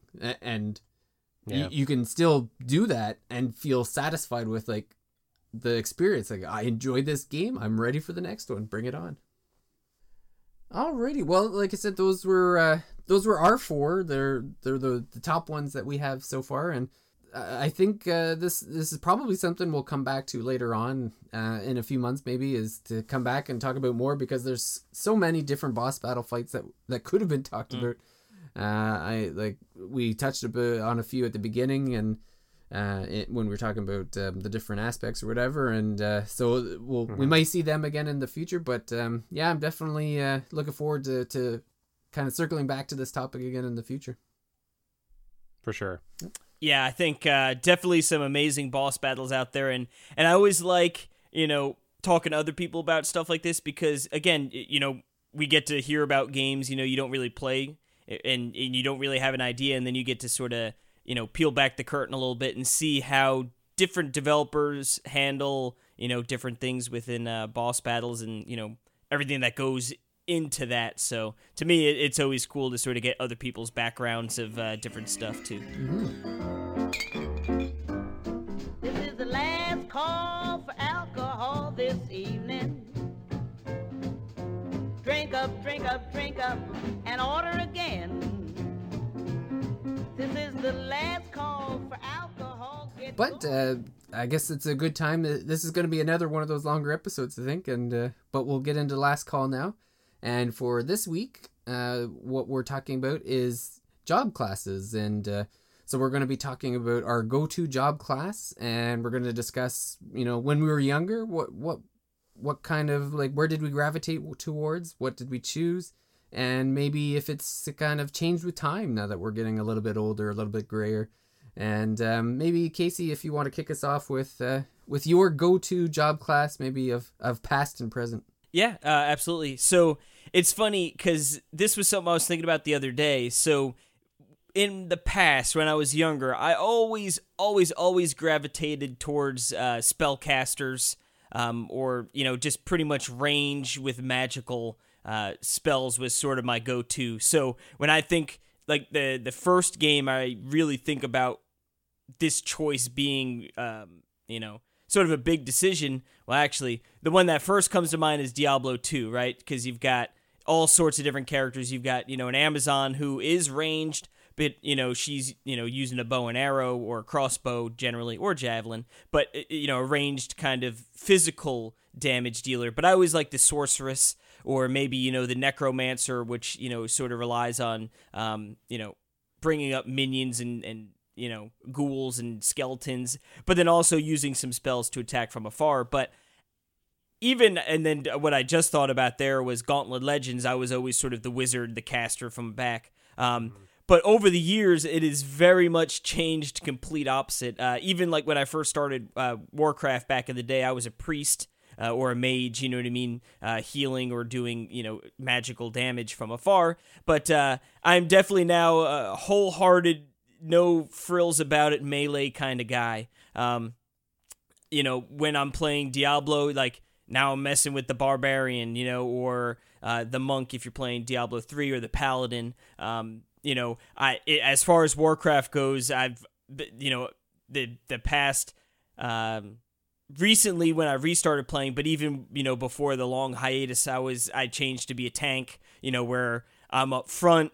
I'm taking the damage and you know keeping the boss on me kind of thing. So it, it is very much I don't know why it shifted or exactly when, but it, it it very much drastically went from you know spell to to up close and personal. And even when I go back and I play, um, you know, some games where I'm trying, you know, some some casters and stuff, it's just I don't know. I don't know if it's I just like to be close to the enemy or like if they're moving around, I have to move around and stick close to them, opposed to like.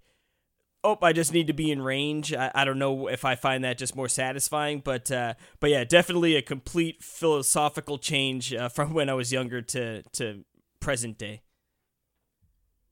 Yeah, I feel like uh, I kind of align with Casey a little bit. I, I started out really liking mage uh, classes as well, uh, something like a black mage, like it, one that would deal damage over one that would that would heal other characters.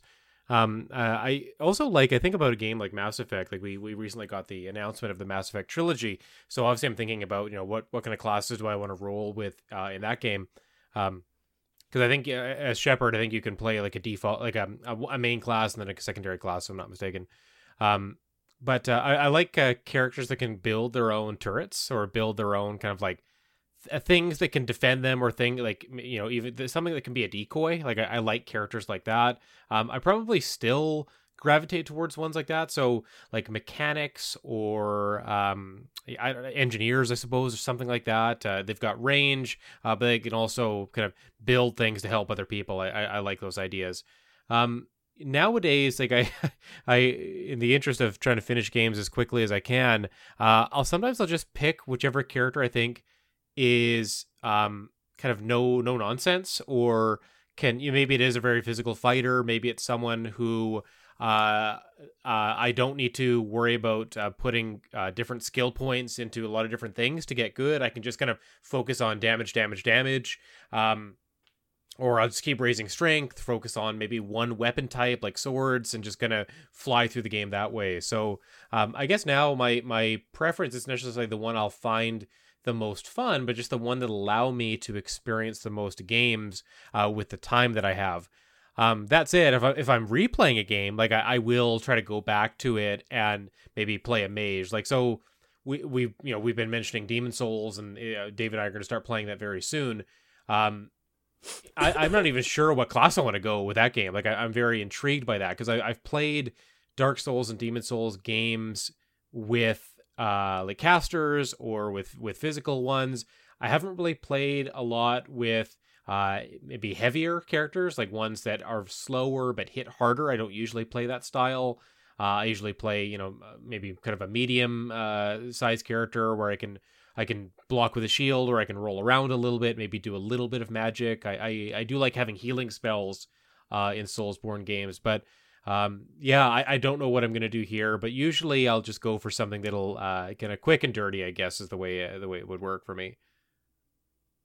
David, what about you? Um, well, actually, maybe we'll just I'll let uh, Paige uh, just go before me, and um, Yes, sure. yeah, and she can uh, tell us about uh, her experiences with the job class. Well, early on, I didn't really play RPGs much, aside from Pokemon. Um, and out of like you know, now that I've gotten more into RPGs, I haven't really played a lot where you get to pick your class specifically. I know there's a few Dragon Quest with lots of customizations, but I've mostly just played um eight and eleven, where the hero is just a default what they can do. Um, with the only choices really being maybe like a weapon divergence. So, like in Dragon Quest Eleven, you could make him have a two-handed weapon instead, and you know that skill tree. But that's about it. Um, I suppose in Final Fantasy XIV, I picked Paladin because no one who was starting with me wanted to tank. Um, and now I'm so used to those mechanics, I'm too scared to try anything that isn't a tank. Because in Final Fantasy XIV, you can just—it's like a job system. You can just switch between them. Well, that's that's the that's the thing with uh, job classes. Um, i i it's so easy to to be accustomed to a, a particular job or class um, that that you kind of like when you go from game to game. It's it's one of those things where once you've kind of gotten accli- uh, acclimated to one, it's hard to it's hard to really push yourself into others. Like uh, Yeah, like in this one, I can choose between different ones, but I don't really want to. Um, and and in this, as a paladin in Final Fantasy XIV, I actually have a shield glam because you can change the looks of your weapons so they're still the high stat weapon, but they look different, like a different item. Um, and with that, I can pay respect to a character in game because I can have their family shield as my shield on my back always. Yeah, especially Um, Final Fantasy 14 like uh, it I uh, they they've made it I know they've made it a bit easier to to do that juggling, but it just uh, it's just so scary. They don't to- explain it very well. yeah, and then it just I just feel odd like it's it's almost like giving up the stuff that I that you've put all that effort and time into and it's like, "Oh, all right, starting over." I guess I, I see the value in it, but it's still I can see how people would be reluctant to to just give up that stuff, you know. Oh well, the the glamming thing is you can put things in a glamour dresser, so you can put those things maybe that you like the look of that you worked hard for or whatever, um, and then you can put cast that appearance onto whatever equipment you're currently wearing, so you can still look like you're holding your favorite weapon or dress or whatever, Okay. while still Well, having all the stats and that of your proper gear. That's Yeah. appropriate. um, and then you, mentioned Monster Hunter at the start, so I have to say that uh, it's gun lance and only gun lance because it's a lance that has a gun, and I've never tried any other weapons because why would I? Uh, so I hope, yeah. I know it's not in the first game, so I hope it, if I don't, I don't know what I'd do if I ever went back and played the first game in the series. Yeah, that's interesting because with Monster Hunter, there's um, there's like eight or ten, right? Different weapons. Um, I have to check. Um, ooh, it says 18. Really? I'm gonna have to have a look at this. Is that many? Um, Even more than I thought. Wiki. Ah, okay. There's a there's there's a few that because there's like the online only like games, some of which are like only in China. There's a few more. I'll try to count how many are in the main main series. Over ten, anyway. That's there's there's quite a few. Yeah, the um, the two. The, so the the the only Monster Hunter I played is uh, the gener. I think it's Generations Four, like the one that came out on Switch. And, Generations um, Ultimate. Yeah, yeah. So I started. Um, I started with the Great Sword, but Mm-hmm. I just felt like it was uh, a little bit too slow, so I switched over to the Dual Blades. Which, and, is uh, the fastest weapon you can probably have in the game, yeah. yeah, yeah. So, um, yeah, I don't, and, and it's hard to even say. Uh, I don't know if I even left with a preference because like it's I I I enjoy being able to do it faster, but then the the weaker weapon was kind of a letdown a bit. So it's Yeah, well, like, thankfully there are lots of different weapons to choose between, and there are some people who, you know, make sure to try different weapons out and put, you know, so that they can use what's the most, the best for each situation or each fight. It's just that, you know, Gunlance is my first and only love, and I don't need anybody else. That's right. Um, So I, I'm they I'm actually, assuming- I was. Does it have ammo? Sorry? Like you have to make your own. like, do you have to make your Um, no, own ammo I don't. The yeah, there are like the machine guns and like the maybe even the bow. They actually have ammo you need to like craft or coat and stuff. But Mm-hmm. the gun lance's ammo does not. Like it's shells. You just reload. You, and that doesn't use anything. You just have to like do an animation and then you reload it. so Oh, isn't that neat? yeah, it's pretty. Yeah, it's pretty good. And yeah, I've got my big shield, so I can avoid it. Well, so even if I can't avoid a lot of attacks, I can at least take a bit less damage. So you're convinced that uh, if the whenever the next Monster Hunter comes to Switch, it's Gun Lance and only Gun Lance. You don't think uh, Yes. things will change? With, oh, you're you're all set. No, I mean maybe if they introduce a new weapon, you know, I'll. But uh, even then, I don't think so. Uh, the last time I think they added a new weapon was four. It was. Uh, I was just thinking when times because I mentioned Monster Hunter a lot here. I was thinking, oh, that used to be a new weapon, and that was like what everyone was doing, the insect glaive, because that was the new thing. Um, I'm watching a video where they mentioned there was like one point in the series where they actually took away some of the weapons, and people got pretty mad about that. So they actually vow that they're never gonna remove a weapon type again. Oh. Um, so you don't have to worry Yeah. about, you know, if you're like me and you only like one thing, you're not gonna have to worry about losing that going forward.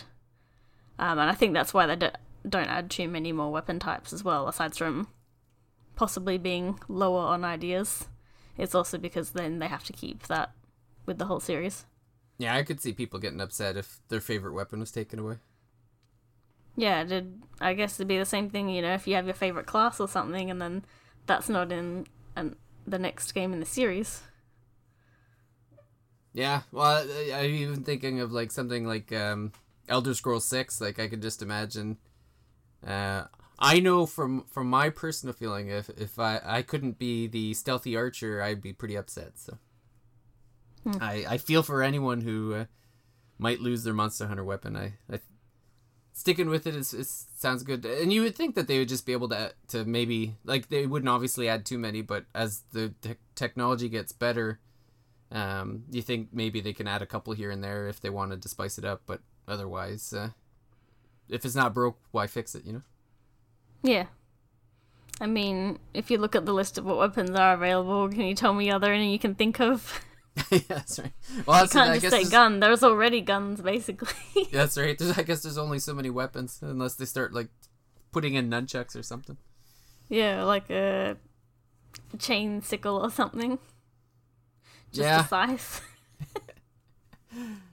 Oh, the they actually the because everything comes back to Legend of Heroes. That was actually one of um, uh, one of my favorite weapons was uh, Ash's. Ash had uh, uh, uh, the, that exact thing. The uh, it was a scythe, but it was it had like a chain. It was on a chain, so he could throw it and wrap Yeah, it around think- people and stuff. I think they're called like Kisari Gamas or something like that. I can't remember exactly, so it might be some syllables the wrong way around. Yeah, But yeah, I, I always thought that was an interesting weapon. yeah, that might be difficult to uh, put into Monster Hunter, but maybe maybe they got maybe they can figure it out. Well, I think they also need to focus on making different. Um, you know, each monster, almost every monster gives you a weapon from its parts, so it needs some. It needs to be something that can have cool designs on it. Mm, right. I, yeah, I guess it's kind of like uh, Super Smash Brothers in that regard, where it's like you can add something, but then it like affects everything. So it's Yeah, it's more than just adding in weapons. There's there's a lot more thought to it. That's uh, that that has to go into go into it. yep. Yeah, I guess I'll I'll just finish up with. Uh, it's funny when we were talking about uh, the job class. Um, most of the games that came to mind for me were all like Western RPGs. I was thinking of like stuff like Bethesda and Bioware games, and um, thinking back to my youth. It's it's funny. I've almost got like the opposite uh, uh, trend with with you guys where I actually I, when I was younger I was more I gravitated more towards the the warrior or the sword user um the the, the kind of get in there the get in the face of enemies hack away um, fighting like getting ri- just kind of going in full blast with like all offense no defense that sort of thing um but yeah but now that as I've I get older, I've gotten a bit older. I, I'm finding myself more g- going towards like the rogue archer, uh, or like the uh, the I guess the staying away and kind of sneakily fighting sort of classes. Um, I guess the the thing that comes to mind most for me is like something like Skyrim, where you know when I first played Skyrim, I was I had I think I had uh, like a fire in the left hand and some kind of uh, blunt instrument in my right hand, and I would just go in and hack and slashing and burning. And then uh, I ended up more going towards like an assassin, where I was uh, really relying on stealth and shooting arrows from uh, the shadows and that sort of thing. And um, yeah, and even now, like I just find myself gravi- gravitating more towards uh, rogue characters. Um, to a certain extent, I almost wonder if uh, if some of it is partly because it's kind of like I, I've kind of been there, done that with the warrior types, mm-hmm. and maybe I th- I think I'm just finding myself in video games these days trying things that I'm not used to. I guess would probably be the the way to look at it. Like maybe trying to do classes that I, I I'm not always uh, haven't always traditionally yeah, not to. your bread and butter, right? So to put you out of your comfort zone a little bit, maybe. Yeah, like just to to find a new experience, like um, you know, I'm getting up on there in years. I played a lot of video games, so like a, a lot of times, video games are gonna feel a bit uh, of the same. Like you know, that some RPGs have elements of others where you know they, they kind of feel a bit of the same. So the I guess the way I see of kind of getting that fresh experience is trying it with a character that I, I don't always try, I guess. And most, I guess, recently that's kind of like that rogue character. So, um, and, and I guess there's a little bit of, uh, uh, of of being um I don't know if it's like just kind of fun to be the asshole I guess uh, in some of these games like you know we joke about being like playing as the Witcher and like uh, you know someone looks at me the wrong way in a bar and just taking them all out sort of thing like I just just find that uh, you know humorous or I guess it, it, brings me some entertainment so yeah I think uh, I David think likes being the bad guy every once in a while yeah, that's right. The anti-hero, I guess. I'm I'm in my anti-hero phase, I suppose. Uh, I like the idea that you're you're in your your rogue or shooting people in the back of the head, uh, back of the head with an arrow phase. Like that's I don't know. Like I, I, I but I hear you. Like I, I like my latest, you know, latest like maybe a little while ago, but the last character I played on Skyrim uh, was a rogue archer because I I never go with that class. I really don't. Like I I don't like sneaking. I don't like stealth. So I generally don't play characters that have to sneak around and can't get caught. Uh, I'd rather I would rather get caught and have everyone come out and fight me right now. Um, even even the old Assassin Creed special. Even if I'm a mage, even if I'm a mage, even if I'm playing like a, a, shooting game, like I'd rather not sneak around that much. I, I, I would rather just you know go in guns blazing. So I, um, I agree, dude. Stealth sucks. Yeah, Ugh.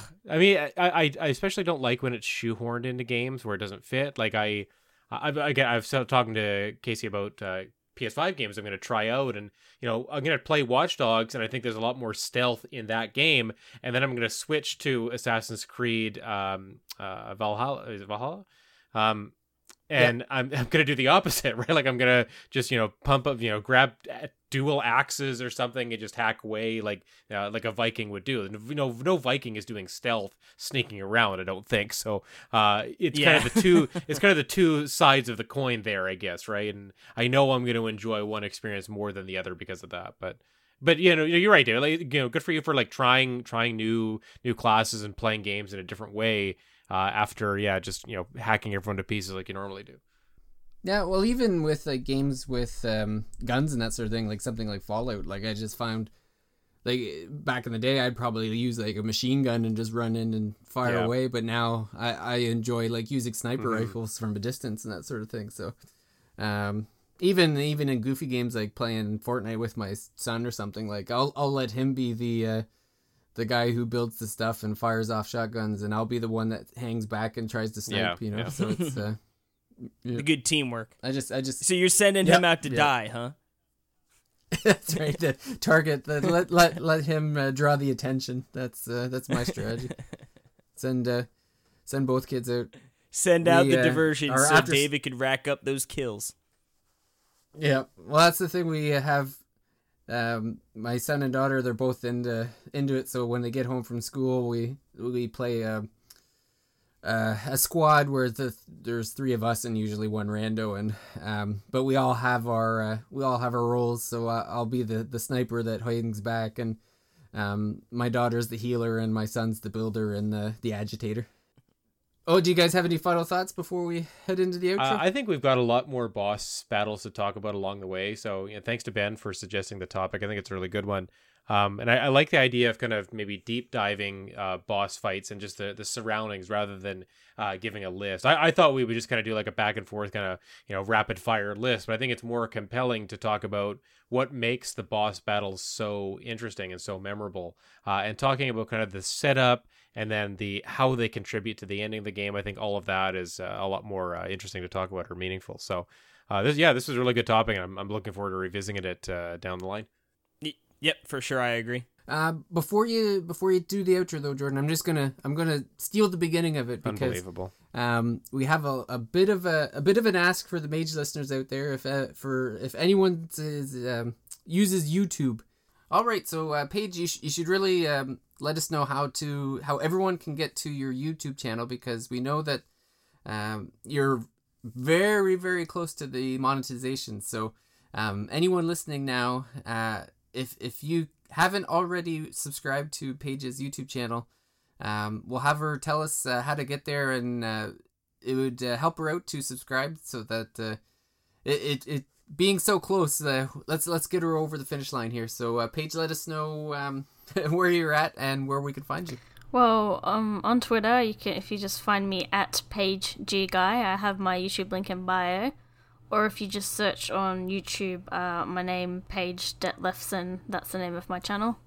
But yeah, I'm about Yeah. currently I'm about like 40 subscribers away from being eligible for monetization. So now it's not even about whether people watch anything. It's just like just needing that many people to press the button.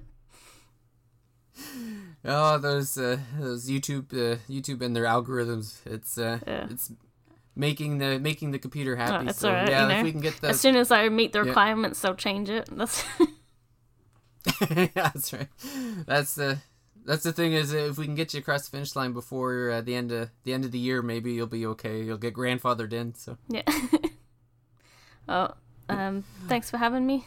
oh no, thanks thanks for coming. And uh, we'll uh, if uh, we'll also put the um, in the notes too. So anyone. Uh, if anyone who's listening doesn't have Twitter and they want to find uh, the link as well, just uh, check the notes of the uh, the podcast episode, and there should be a, a link there, or at least a, a copy and paste that you'd be able to do. So, um, yep, uh, glad to have Paige out. And again, uh, anyone who's uh, got a YouTube account, the the helping us out, helping out Paige would be great.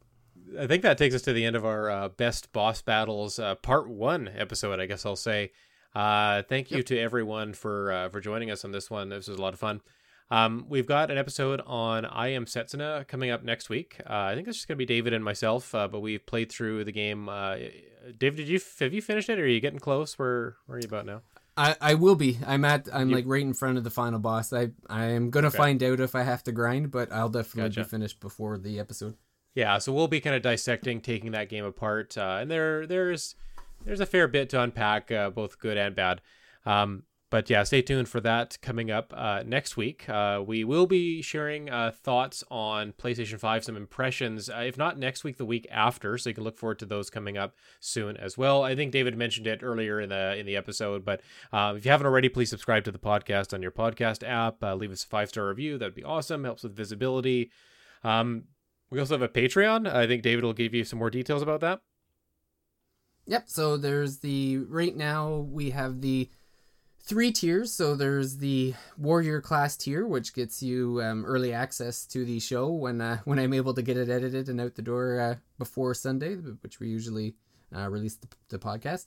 Uh, it also gives you access to a private chat room in our Discord, uh, which I uh, invite everyone to the the main Discord. It's a, a great place to talk about RPGs and have a, a positive uh, conversations about stuff. It's a it's a great great uh, group of people to uh, talk with, and it's always a, a joy. And um, the next two phases up are the uh, White Mage class and the Black Mage class. So the White Mage class is five dollars a month, and it gets you access to all the same features, but then it also gives you access to um, codes for free video games. So you get to uh, play a game, and then you get to share your thoughts on it uh, with with everyone, with the world.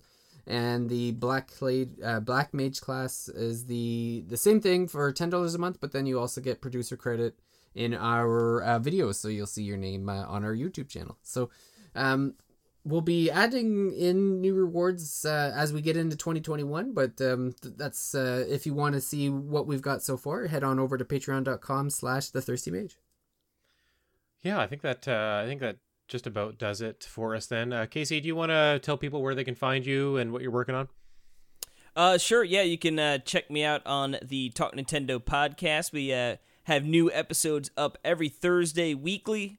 Haven't missed in uh, like 218 episodes, so we're we're going strong there. Uh, and you can find that pretty much anywhere on any of the podcast catchers, but on Twitter at Talk Nintendo Pod.